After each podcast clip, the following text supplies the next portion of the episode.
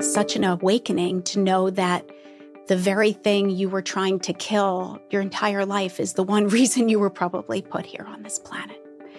That really was a wow moment for me.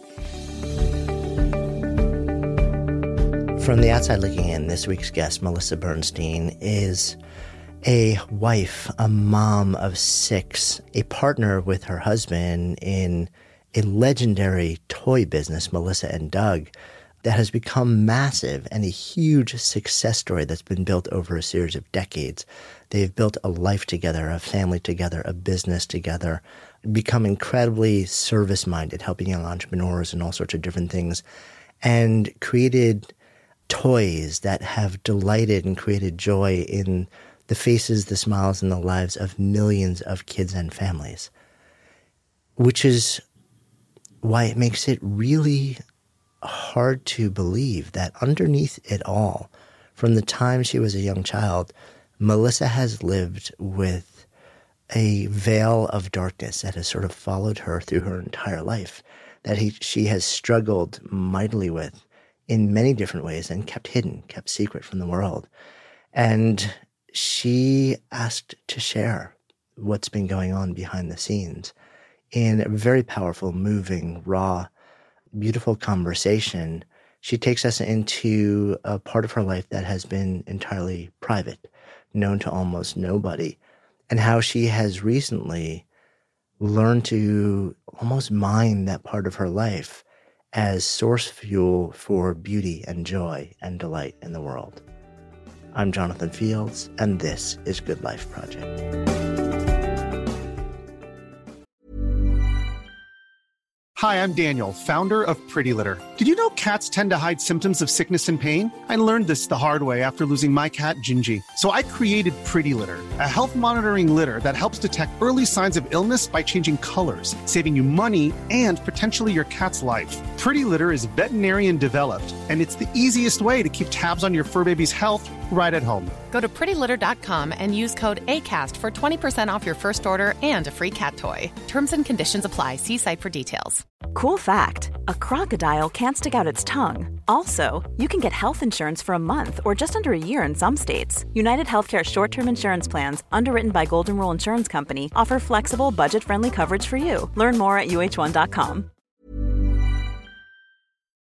Good Life Project is brought to you by Understood Explains, a podcast that's like a beacon for parents navigating the special education system hosted by Juliana Urtubey, a special education expert. This season is all about individualized education plans or IEPs. Juliana breaks down complex topics like how to tell if your child needs an IEP in a way that's easy to grasp. I checked out an episode of Understood Explains about the difference between IEPs and 504 plans, and I was struck by the balance of empathy and practical advice. It's not just about understanding the system, it's about empowering parents and caregivers to advocate for their children, which is just so important so I've known a number of people who've had to literally scramble to figure out how to advocate for their kids when the system seemed to just make it so hard to get the support that they need and deserve. So if you're a parent navigating this world or even just wondering if it's right for your family, I encourage you to give Understood Explains a listen. Search for Understood Explains in your podcast app. That's Understood Explains. It's like having a roadmap for a journey you didn't expect, making it a little less daunting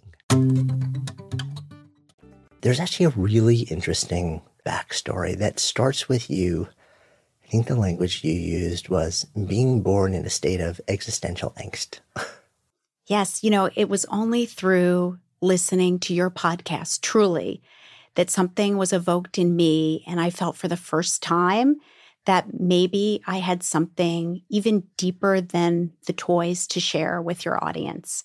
And I've never been mo- been moved to do anything before. I literally was moved to contact you and hope that you might want to share my my deeper story. Yeah, which I love and I do want to share. So take me back. Right now people know you as the co-founder of this incredible toy company that has been built. It's giant. It's impacted millions of lives and families around the world. And we might go sort of a, a, little bit down the entrepreneurial path and some of the entrepreneurial education work that you're doing, but take me back to when you were a kid because if you looked back then, I'm guessing where you are now is a profoundly different place than how you were feeling you were existing in the world. Yeah, I always say that, you know, my mom always said I was born colicky. I was never able to be soothed. And now I realize it was really my existential angst rearing its head even from the moment I was born. You know, I never felt normal. I always had these really deep questions in my head from my earliest recollection, you know, questions that weren't normal for like a three year old. Why am I here? What's the meaning of it all? You know, what's the point of even trying if we're all going to just disappear? What's my purpose? And I was forever churning without anyone to really answer my questions. And these are questions that most people don't ever deal with. and and if they do, usually it's somewhere in the middle years of their lives. And this is something you were dealing with at the your earliest memories. Yeah, when I was five, I literally wrote a poem because I have the year on it. It was crazy. I wrote, The burden of myself is almost more than I can bear. Yet rather than slip further down this mountain of despair, I think I'll cry for help and hope that someone hears my plea before there is no chance at all to ever rescue me. At five. And these poems would just appear uh, in my head continually, but they were all of fear and doom and gloom and dread. Like nothing was happy about them, really. So I would constantly write down the words, and there were notes too, music, songs, and words that appeared in my head.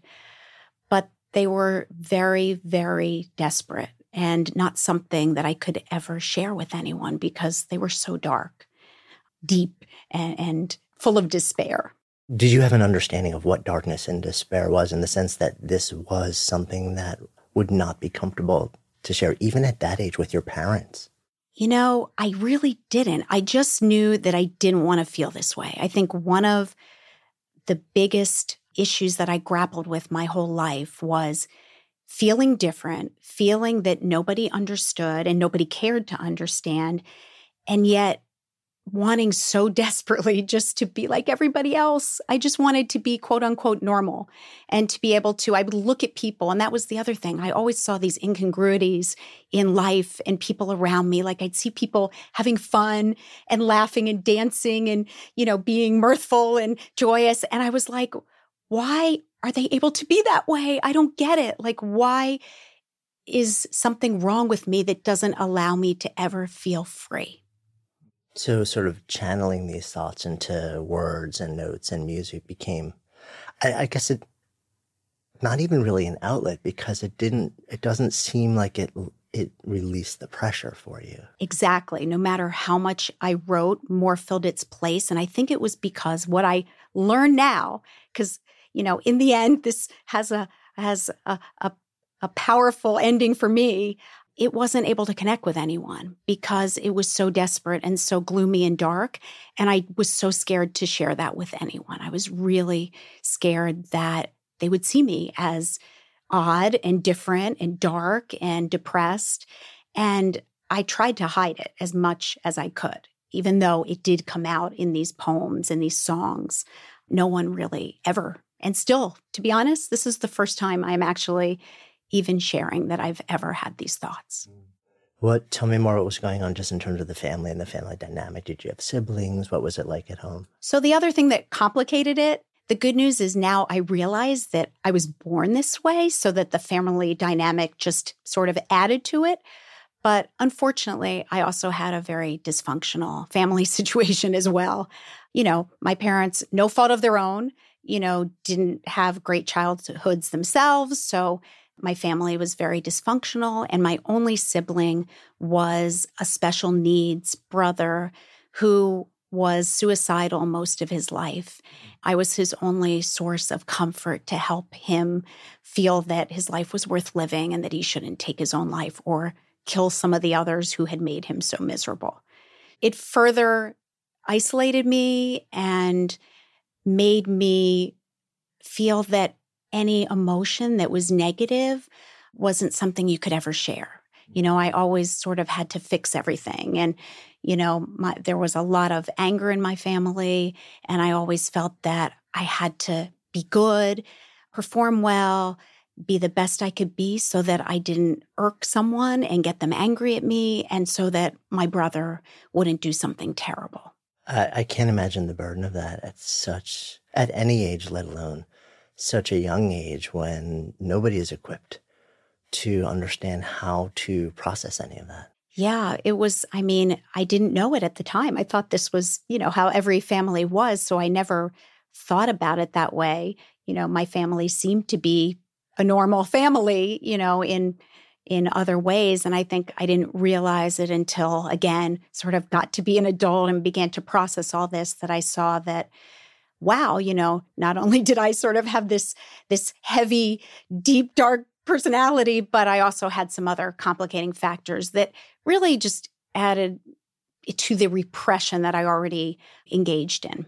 When did you I'm making an assumption that you ever did actually. Did there come a time when you said, okay, I can't keep this to myself anymore. There's somebody close to me, whether it's a parent, a close friend, your brother, who needs to at least know what's spinning in my head. So it's funny. There are only two times in my life that I can remember even letting out a little bit of it. And I'll, I'll tell you, it came out certainly through my self punishment later. But one time when I was literally having truly a nervous breakdown in college, and I was at a moment where I just needed to talk to someone so badly. I, I, called a friend of mine on the phone and I started to tell her how I was in a very bad place and I was having these awful thoughts. And she said something again, I still don't forget, you know, 30 years later, she said, What are you telling me that Missy Landau, which was my name then, is having these thoughts. Like, I thought you were perfect. I can't believe that you, of all people, would be in such a dark place. And I heard her say that, and I literally started to have a panic attack. And I quickly was like, oh, well, those were thoughts I was having a few days ago, but actually, I, I feel fine now. And I quickly sort of hung up the phone, you know, because no one everyone was shocked and no one thought that someone like me because i gave this again this persona that everything was great could ever have those feelings so i felt like a fool and actually i berated myself for months after like how could i have ever let her know that and then later on just maybe 5 years ago I shared with someone very close to me, a, a family member, some of my poetry and I some of my my dark poetry. And it was funny. I was so nervous about sharing something so deep and personal. And I was like, really, I say nervited, nervous and excited about hearing her response. And her response was was so disappointing. It was, "Wow, you must have really been in a dark place when you wrote that, and I'm so glad you're you're better now." And I had to laugh. You know, I, I didn't say anything to her because, of course, I repress my feelings. But I thought to myself, honey, that's how I am every single day, mm. even today. Like, those are the thoughts that run through my head on a daily basis. And, you know, sort of that she didn't want to go there. And she was kind of like, wow, you were that way a while ago. Thank goodness you're over it now, as opposed to sort of realizing, no, I'm trying to share with you that this is actually what I still feel like every single day of my life. So, you know, I didn't ever share it with anyone. In fact, I hid every little remnant of being weird, which I thought I was. I felt like I was truly from another planet and did every single thing I could to fit in. But interestingly, what I've learned is you can't hide feelings like this and repress them. You can only do it for so long because they start to come out in other ways. What were what would you do to fit in? Like because if you're looking out at the world and you're like, okay, I need to play the role of being normal. What did you perceive that role to be? So I was desperate to be popular for whatever reason. And I'm talking not just desperate, I was obsessed with being the most popular for whatever reason. I'm a small, petite brunette. I wanted to be tall and blonde and have a really great figure, none of which I have, for those of you who can't see me. And I literally, and again, part of my issues are I live a lot in my imagination and I would literally become someone who was leggy and blonde and beautiful and outgoing. And I just desperately wanted to be that person. So I tried my whole life to fit in with those types and to be seen as popular and with the in crowd. I never in a million years embraced any of who I was and struggled so hard and never felt I felt like I was always clawing my way to be accepted by the crowd when the truth was I wasn't anything like the crowd and it was so not me which they clearly saw because I was always sort of like on the fringes but never you know never quite there because you know, the truth was I wasn't anything like them. Yeah. So you, you literally created like an alter ego. I did. I had, um, a mat. you know, part of what I'm realizing now, part of this, you know, when later on I just by accident came upon the word existentialism and started to actually research what it meant, I realized with awe and shock and actually some wonder that this was a personality type. People who do what I do at a young age have a certain type of high reactivity in their central nervous system that makes them really different and ultra sensitive. And part of it is this living in their imagination. So I grew up, I, I, kind of left the world I was in for much of my childhood because I was so, so, so unhappy had these imaginary friends who were my best buds and I did everything with. And at many points, even in middle school and high school, I developed an alter ego, the person I really wanted to be, and would tell people it. I actually, you know, in my adult life, I try not to have a lot to do with people from my childhood because I honestly sometimes don't know where the truth begins and the fantasy ends because I would tell people things about my life that weren't part of my life, that were this thing I created in my head to feel like I fit in and I was normal. At some point, also, I guess it was early teens. It sounds like part of what you were seeking was a level of control, and you found that in through how you ate. Exactly. I developed a few times in my life a severe, con- I guess it's more a control disorder because eating was just one small part of it. At 11, I had my first eating disorder. And I was so unhappy in who I was and so desperate to fit in and look like others that I just, I guess, I mean, 11, I don't even know. I just decided that I was going to take control of the one thing I knew I could, which was what I put into my body.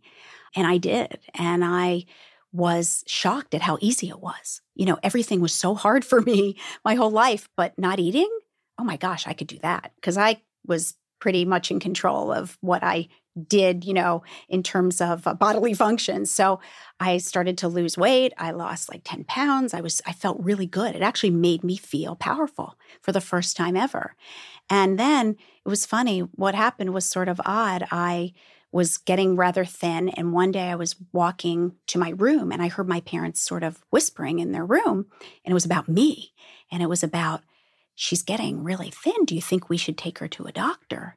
And the minute I heard that, I said, Oh my gosh, they think something's wrong with me. Like I'm fallible. And I immediately started eating again. And nothing was ever said after that. But of course, that was just the, the first bout. The other things I started to control too were my performance. Being the best and academically superior to everyone else became a goal beyond all goals. And for my later teens, superseded every other goal I had in my life to the point where you know it basically took over and became this demon that that pushed me when i didn't even want to be pushed anymore do you have a sense that that was sort of just another manifestation of something that you found that you could both control and it was something that you were praised for and like had there was like some indicia of acceptance from it? Absolutely. It was exactly what that was. I mean it was the thoughts in my head were so unable to be solved like i couldn't figure out why i was here and what gave my life meaning. And at some point i stopped creating even though the creating didn't bring me relief. It had to be an outlet. But at some point, I just channeled everything I had into performance, thinking that through that I would become omnipotent and achieve the love that I so desperately wanted from everyone. You know, my teachers, my professors, my parents, the people around me, because I couldn't control being accepted. I couldn't control why I was here. I couldn't control those silly thoughts that kept running through my head so that I could control you know, how much I studied and how much I exercised. And it was everything. Anything I could control, I tried to control. I controlled my food, my exercise, my money, and my performance. Imagine the softest sheets you've ever felt. Now imagine them getting even softer over time. That's what you'll feel with Boll and Branch's organic cotton sheets. In a recent customer survey, 96% replied that Boll and Branch sheets get softer with every wash. Start getting your best night's sleep in these sheets that get softer and softer for years to come. Try their sheets with a 30-night guarantee. Plus, get 15% off your first order at bollandbranch.com. Code BUTTERY. Exclusions apply. See site for details. Quality sleep is essential. That's why the Sleep Number Smart Bed is designed for your ever evolving sleep needs. Need a bed that's firmer or softer on either side? Helps you sleep at a comfortable temperature? Sleep Number Smart Beds let you individualize your comfort so you sleep better together. JD Power ranks Sleep Number number 1 in customer satisfaction with mattresses purchased in-store. And now, save 50% on the Sleep Number limited edition Smart Bed for a limited time. For JD Power 2023 award information, visit jdpower.com/awards. Only at a Sleep Number store or sleepnumber.com. Good Life Project is sponsored by NetSuite. So I remember when our businesses were just starting to really scale. It was amazing and also added complexity and stress. And the things that I used to do in hours were taking days, too many spreadsheets, too many systems, no single source of truth. If that sounds familiar, you should know these numbers 37,000 25 and 1. 37,000 businesses have upgraded to NetSuite by Oracle. 25. NetSuite turns 25 this year. That's 25 years of helping businesses do more with less, close their books in days, not weeks, and drive down costs. And one, because your business is one of a kind. So you get a customized solution for all of your key performance indicators in one efficient system with one source of truth, manage risk, get reliable forecasts, and improve margins. Everything you need to grow all in one place. And right now, download NetSuite's popular KPI checklist designed to give you consistently excellent performance absolutely free at netsuite.com slash goodlife. That's netsuite.com slash goodlife to get your own KPI checklist. netsuite.com slash goodlife. Good Life Project is sponsored by Lexus GX. So, have you ever owned something that inspired you to just up your game? For me, it was this high end mountain bike. I love the ultralight frame, the suspension, the precision gearing, and I realized it deserved to be ridden to its full potential. So, I started training harder so I could experience the joy it could give back to me. And it paid off. That bike helped me discover just new levels of performance and straight up joy. When we own exceptional things, they inspire us to do exceptional things. The all new Lexus GX has an exceptional capability that will have you seeing possibilities you never knew existed. Its advanced technology and luxurious interior mean that wherever you go, you'll never go without. Imagine tackling rugged landscapes with the available 33 inch all terrain tires and multi terrain select, then unwinding with the available front row massaging seats. This is a vehicle that inspires you to go further to live up to its full potential. So why settle? Live up to the all new Lexus GX, luxury beyond limits. Experience amazing at your Lexus dealer. Yeah, I mean it's it's so interesting to me on, on a lot of levels. One one theme that keeps rearing its head in a lot of conversations, a lot of sort of what I've been exploring these days is the relationship between accomplishment and purpose. And I feel like we have conflated the two and said, okay, a life of accomplishment is by default a life of purpose, when in fact, a life of accomplishment that is not connected in some way to being the true expression of the deepest parts of yourself and what's meaningful to you almost is a distraction from the fact that you you don't feel this sense of purpose and you never will feel it from you know checking off the to-dos on that list no matter how big the to-dos are. But i feel like societally we're we don't recognize that and we just say accomplishment that's it. The more the better. So i can tell you that for a fact is true. I mean for me to be honest with you i don't even remember one thing i studied. It was only about getting the a and to be honest that superseded everything I would cheat. I would do whatever it took to get the A. It, it was almost like I was had a higher moral purpose and nothing mattered other than getting the A. Didn't matter how I got it.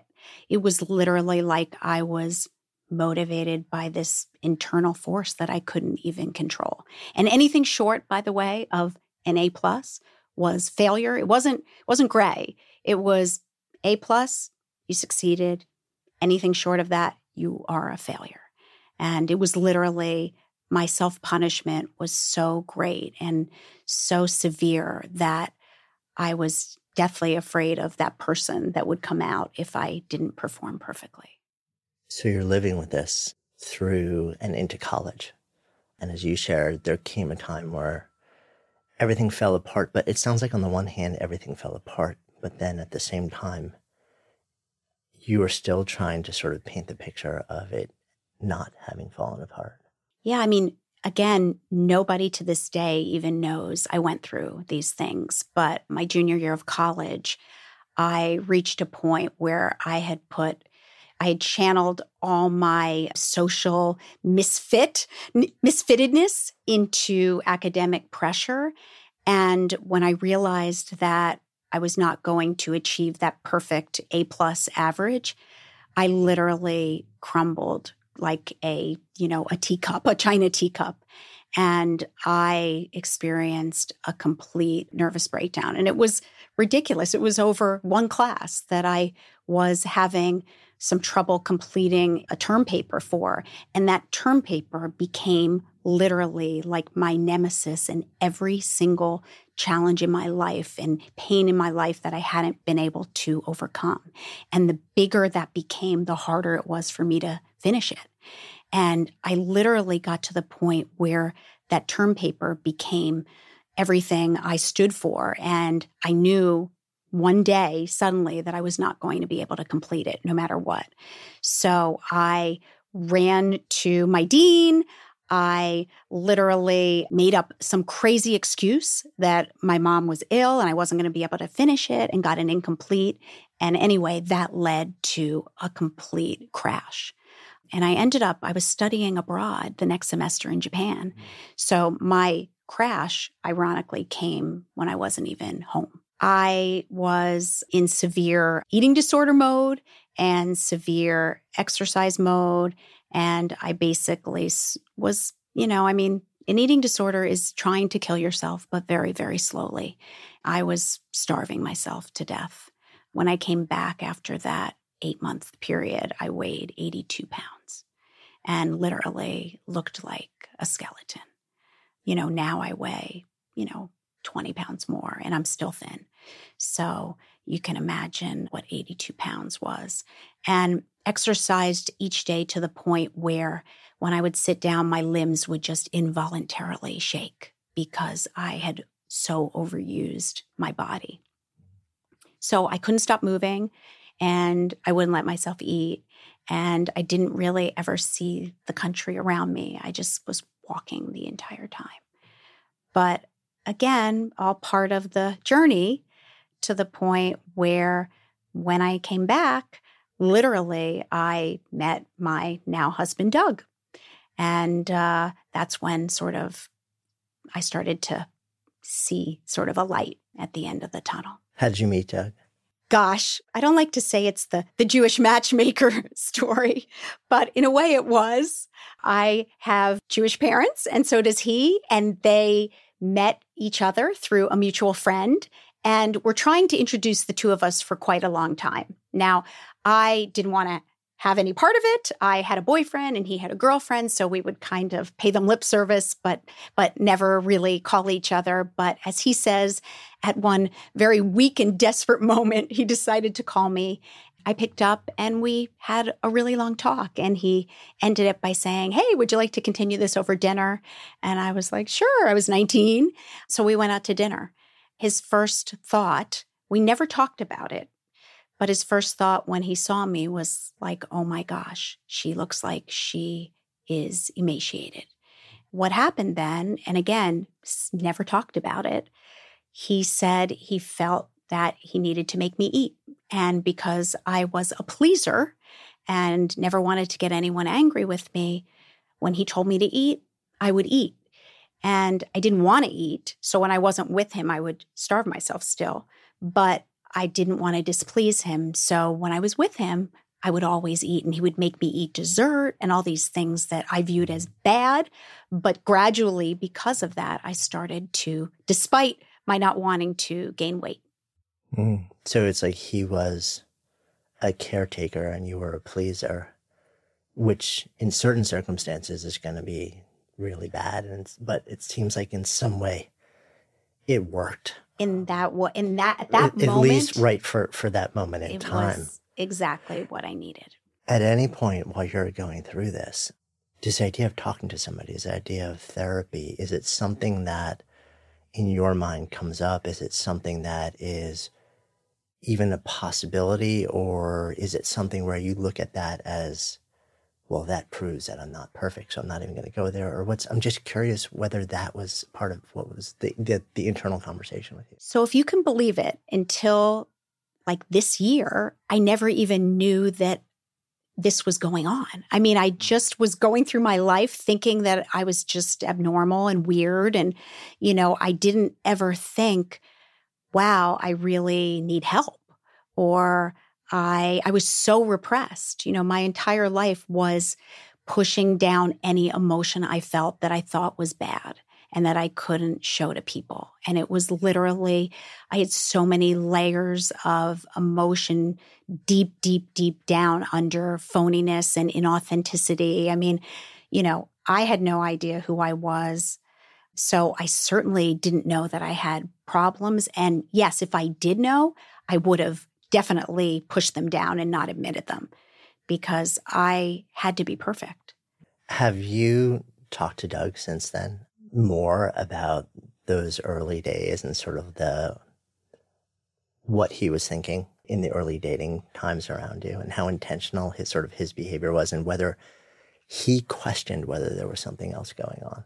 You know, it's interesting and I think one of the reasons we got along is he isn't that type of person. I am so ultra deep in a bad way and heady and you know, everyone always said i'm you're too this you're too heady you're too sensitive you're too intense you're too emotional you know and he is not. He is about action and doing and not thinking a lot and not talking a lot. So we really didn't. That's the thing you know i haven't even talked to him about these things. It's just it's again i that's why this conversation is such a odd thing for me because i haven't you know other than a, a therapist i'm now talking to who's helped me a great deal. I've never talked to anybody about it until literally maybe a year ago, mm-hmm. including my husband.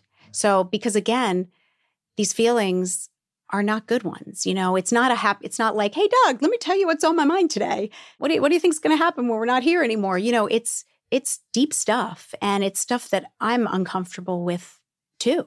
It's not, it's not happy.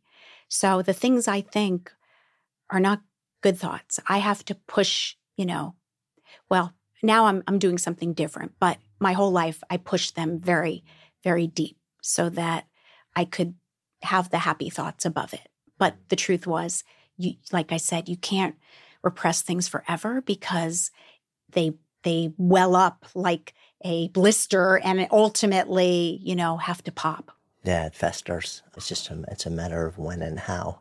So you meet Doug, you start dating, then she get married, and you both become partners in life and partners in business. Which well, actually, we start our business when we're oh, just oh, that's dating. Right, that's right. So yeah. so fill that in a little bit for for people that don't have a sense of. So to further complicate things, which is really hysterical now and, and is great fodder when I talk to young entrepreneurs. So here I am, you know, a closet creative my whole life, a musician, a poet, like, well, words came out in poetry. I don't know if you'd call me a poet, but someone who did all these creative things. And here I am in college deciding I want to be a lawyer because I thought it was the thing to do and it looked good. So I go into the LSAT feeling deep down that this isn't right for me, that a law career is going to be a little bit too rigid for someone who is completely in her imagination and out of the box. And I panic in the middle of the LSAT. I don't end up finishing the LSAT. And literally in horror, I stand up, null the test, and walk out of the room what am I going to do? My whole life, I had told my parents, my family, everyone thought I was going to be a lawyer. So what do I do, right? Choose a, a path of creativity, right? Nope. I decide that I am going to be an investment banker. So the coveted position of the time then in the 80s was an investment banker, like work on Wall Street. That's when Drexel Burnham Lambert was like really hot and Michael Milken. The hottest jobs were being an analyst at some of these investment banks. So, because of my stay in Japan, I was fluent in Japanese. The investment banks were very excited about that. Even though, again, I don't like numbers, numbers don't speak to me like words do. So, I get a job at the most uh, at the time highly coveted investment bank on Wall Street, Morgan Stanley. That was my number one choice. And for the first time in my life, I felt like oh my gosh, I've been accepted. Here I literally got what some view as the most coveted job you can get out of college. And I didn't even try to get it. Like it was, they sort of came after me. So I was, for, the, for a brief respite, I was like basking in the glow of acceptance. Then what happened is we got a mini MBA at Columbia before we started. And in the middle of that MBA, I suddenly realized with horror that I don't like numbers. In fact, I don't like them at all. They don't speak to me. They're boring old numbers on the paper. Like, what am I doing here? And I didn't get it. I was having trouble with all the worksheets. I was asking my my peers for help and they were just whipping through them and like, "You don't get this?" I was like, "No, I don't get it." So I start in investment banking. Doug was in advertising. This is getting to how we decided to get off the, the boat. I especially was the most miserable I had ever been in my life. After about a year in that, I literally felt like I had a two ton gorilla sitting on my shoulders. I couldn't get out of bed. I felt like a flower without water and sunlight. I was like withering away, sort of falling into the ground, and knew that there had to be something better. So Doug and I decided that we were both going to step off the corporate treadmill and do something that allowed us to get up each day and feel like life was worth living. So we went away for a weekend to this bed and breakfast in the Berkshires called the Cliffwood Inn. And that was our fateful weekend. We went there. We're not leaving. You know, most people would go there to a bed and breakfast and say, we're not leaving all weekend. But with us, it was all about we're coming up with a business idea and that's it. It's making lists, nothing more. We ended up immediately honing in on children. You know, three out of four of our parents were educators and we loved children. Children were just you know, something happy and uplifting. And we said, we're going to do something with kids. So we left there. After dating for three years, we decided to pool our money in one joint account and start a children's company. 1988. Doing what? Making what? well, we said we we decided we wanted to make tangible products.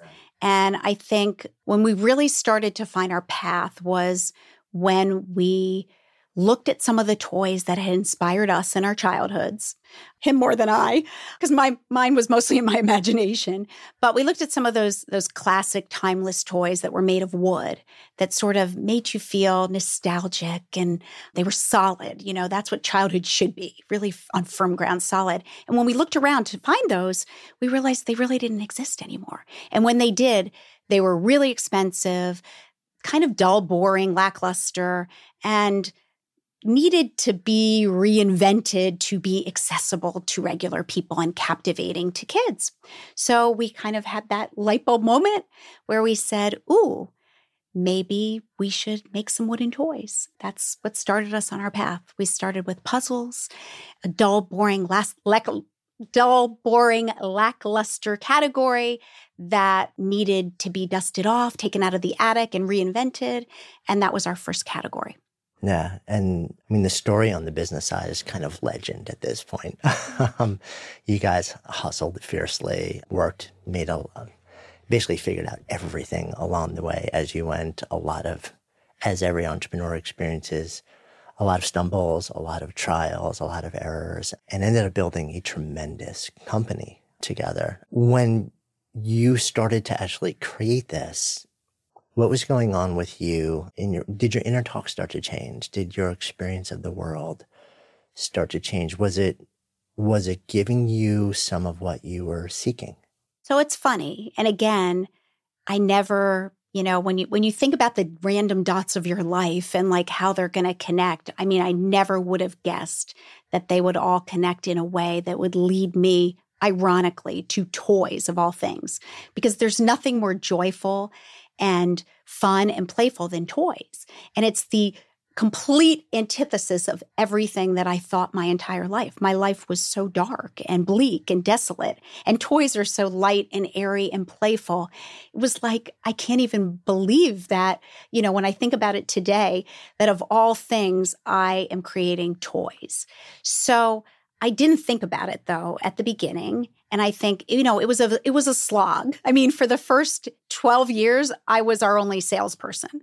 So, you know, Doug helped too, but he did a lot of other things as well. So, although I was creating a few toys at night, you know, we didn't have that many at that point, and I was really selling, which was one of the most challenging things of my life because, you know, I'm the last person who should be selling product. Right. And also I'm I'm just thinking that I mean, sales is the the one thing like sales is defined by sort of like nonstop no's. exactly. So you which take, for your like the state and the sort of like seeking approval state and sort of like the existential questioning. Yep. How do you do I, that? I literally had to say to myself every single minute, pick up the phone and just dial because thinking was really, really bad because I would envision a toy store with the one sole proprietor in that store sitting behind the counter waiting for the phone to ring to be a customer and then pick up the phone and hear me on the other end. Hi, can I sell you something? So it was the most challenging years of my life. But the irony is, by the end of it, I actually grew to need it because sell, sales is a drug.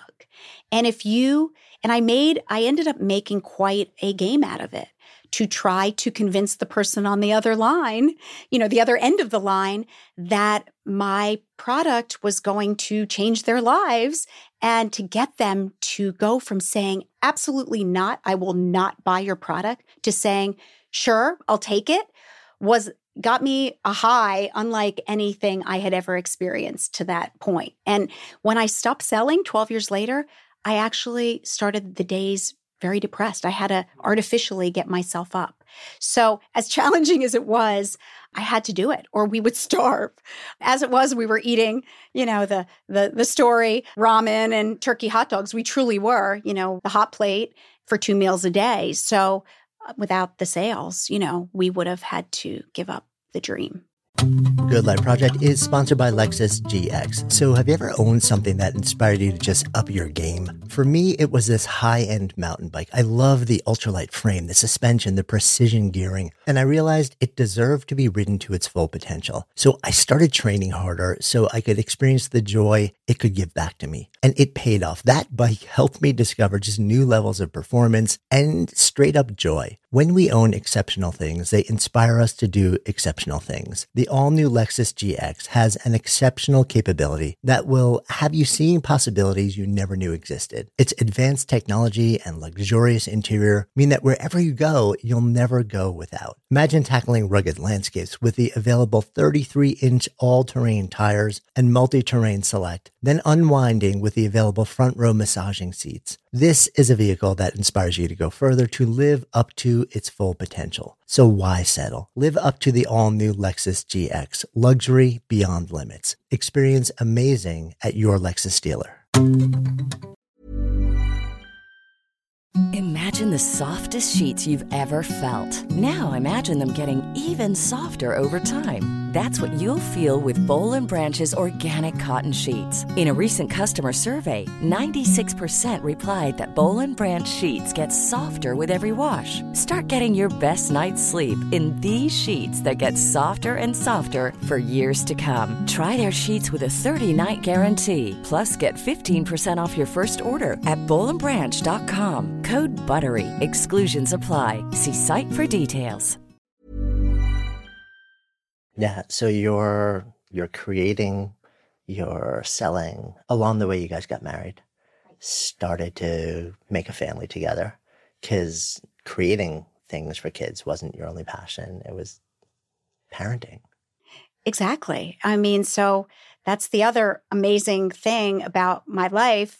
You know, I now see that this personality that I've been, I will say, uh, given isn't the most conducive to raising kids either because I'm highly sensitive and highly reactive. But along the way, yes, Doug and I have had six children as well as a whole bunch of product children. so, so both. So yeah, trying to do both at the same time was in itself a huge challenge and something I talk a lot about to other women. And, and also, I mean, it's, you know, challenging enough to be a parent. It's, to then be a parent to six kids plus a company, whether you're, you know, like a father or a mother. But then if you add on top of that, the sort of the inner world that, you know, tends to default to a not great place. I'm curious how you navigated that as a parent and interacting with kids and sort of, yeah, I'm, I'll just throw that out there. Well, in a way, those years were really good for me because I couldn't think too much. It was so reactive for so many years, you know, responding to their needs and doing everything they needed to make them happy and, you know, school meetings and business. I literally didn't even have a moment to breathe, you know, 24 7, sleeping, you know, four to six hours a night. And in a way, that was good for me because I couldn't think and I couldn't despair.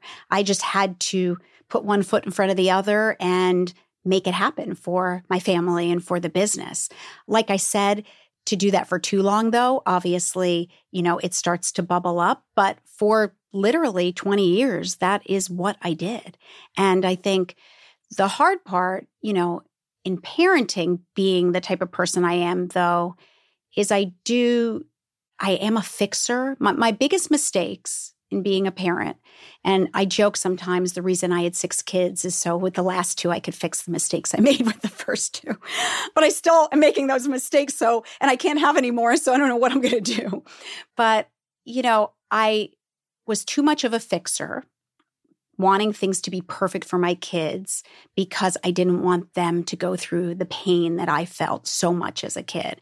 And, you know, I don't think they suffer the same kind of thoughts I suffer. So I should have let them more find their way on their own. But instead, I'm very quick to swoop in and want to make everything better because part of my issue is I have a very hard time with other people's pain. It I feel it so deeply and profoundly that it just it hurts me like in my soul when my kids are not happy.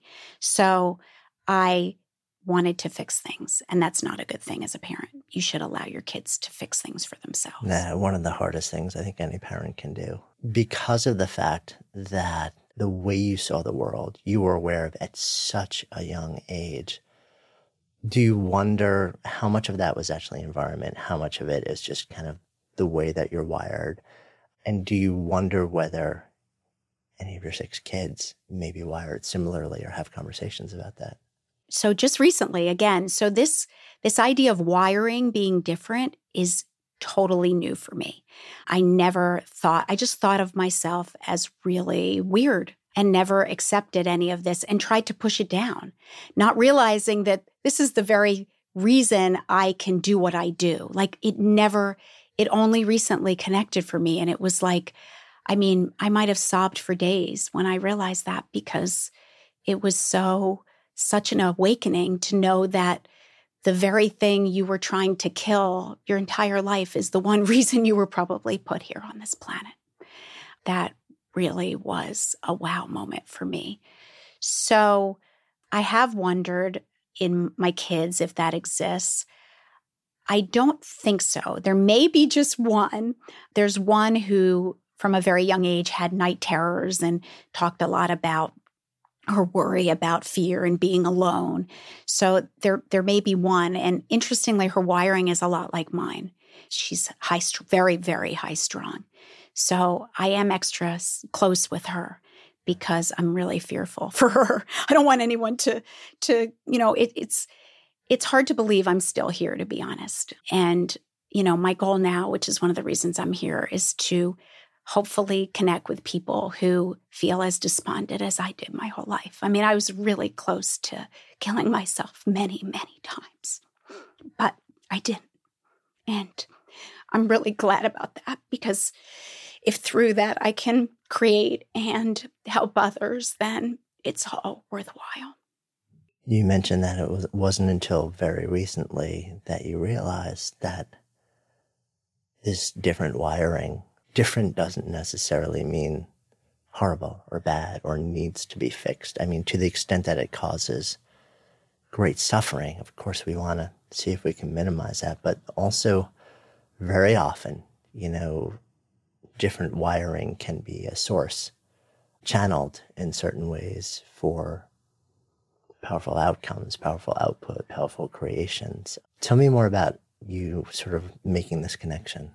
So, it was quite accidental. You know, I read Viktor Frankl's book, Man's Search for Meaning. I, I literally reread that every year. And in the end of it, they talk about, or he talks about existentialism.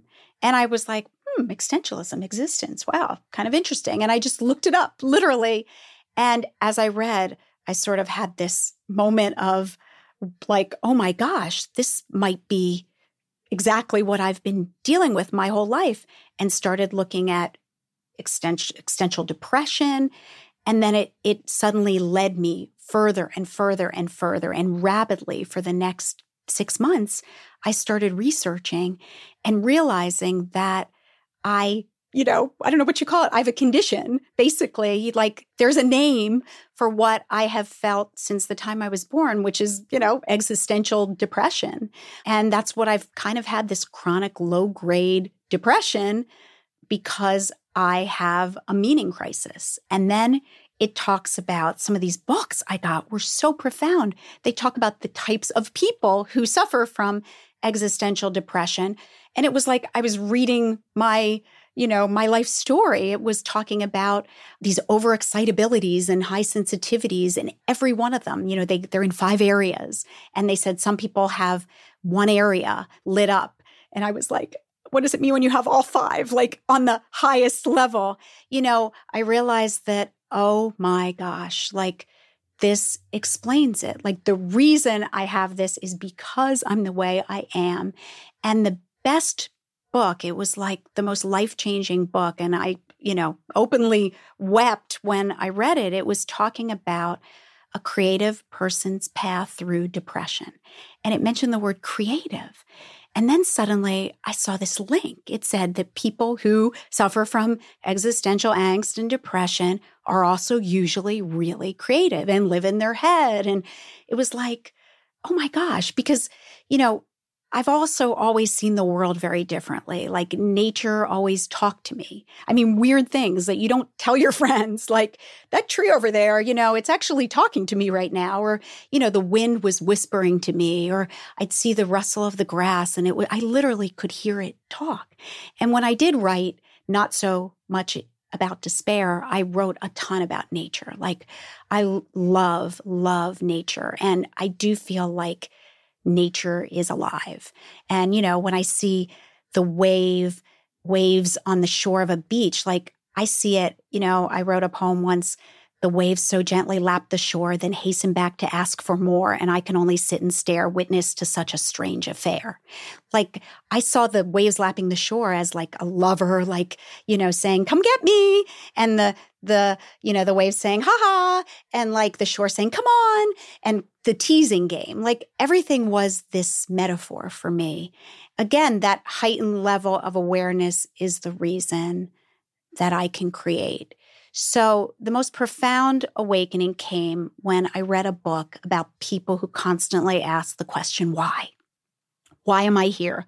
What does it mean? What's the point of it all if we just all turn to dust? Because those are the questions that unfortunately forever plague me.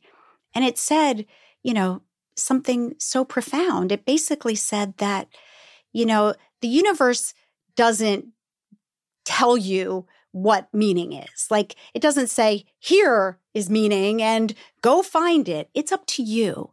Like you have to define, create, and commit to what meaning is for you. And it's different for everybody.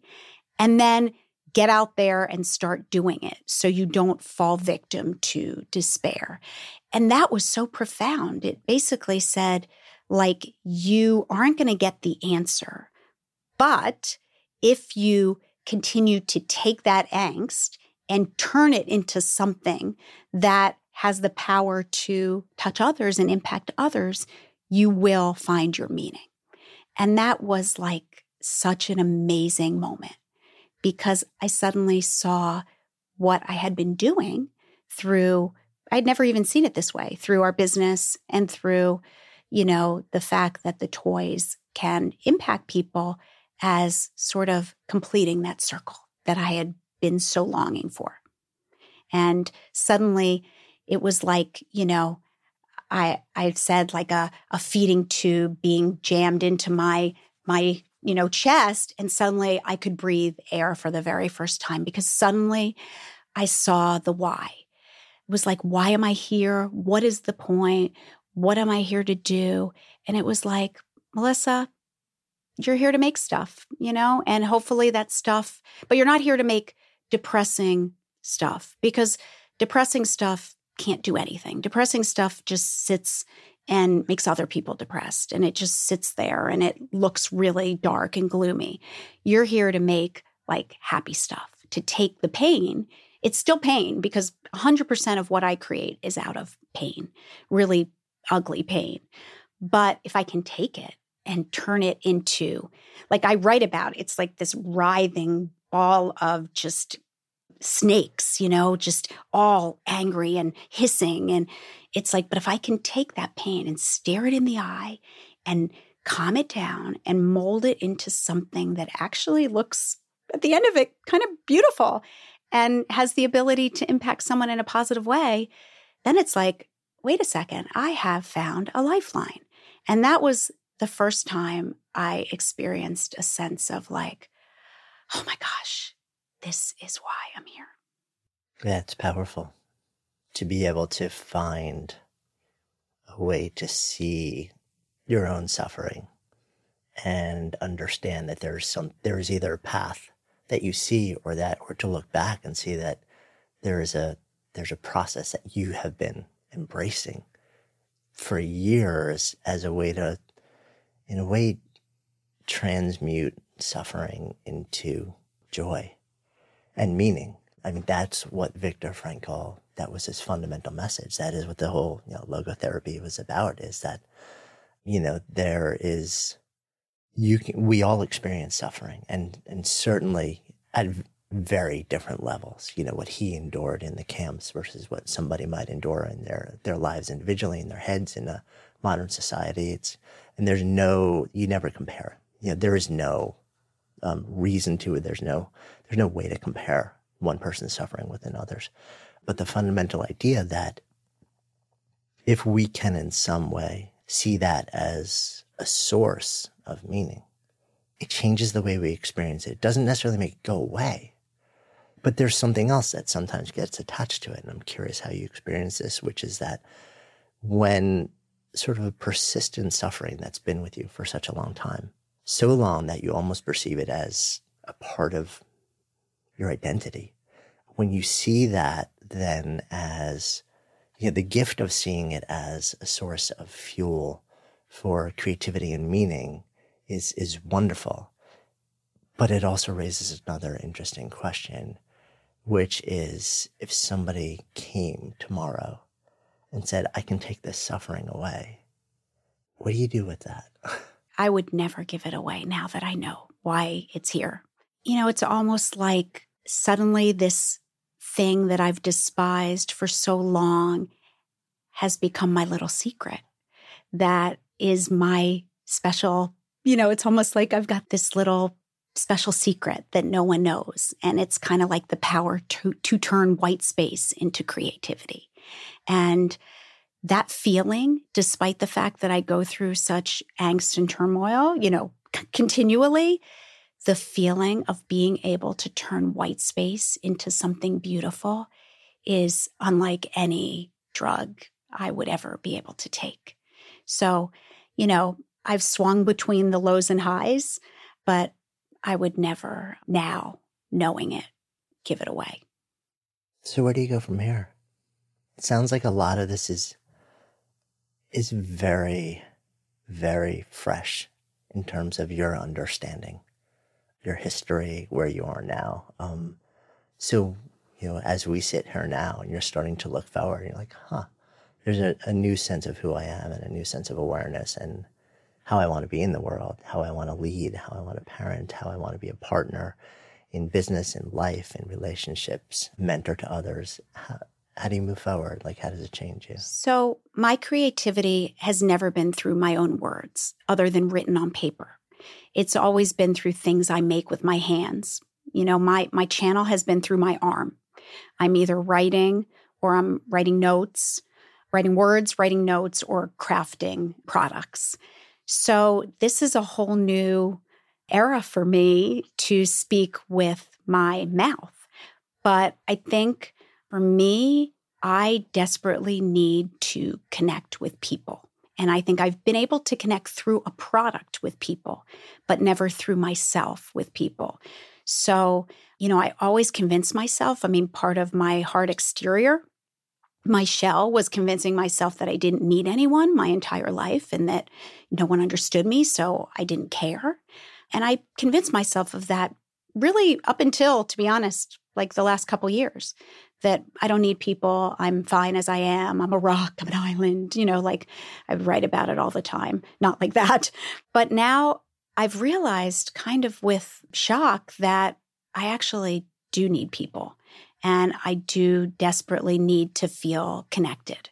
So this next chapter is about and and my whole life I've been so inauthentic and such a shell, you know, for what I thought others wanted me to be or what I needed to be to be accepted that this is about like removing the cloak and saying, here I am, like I'm real. You're seeing me for all my, you know, churning and all my flaws, but maybe we can connect that way and I can help you to be a better form of who you really are.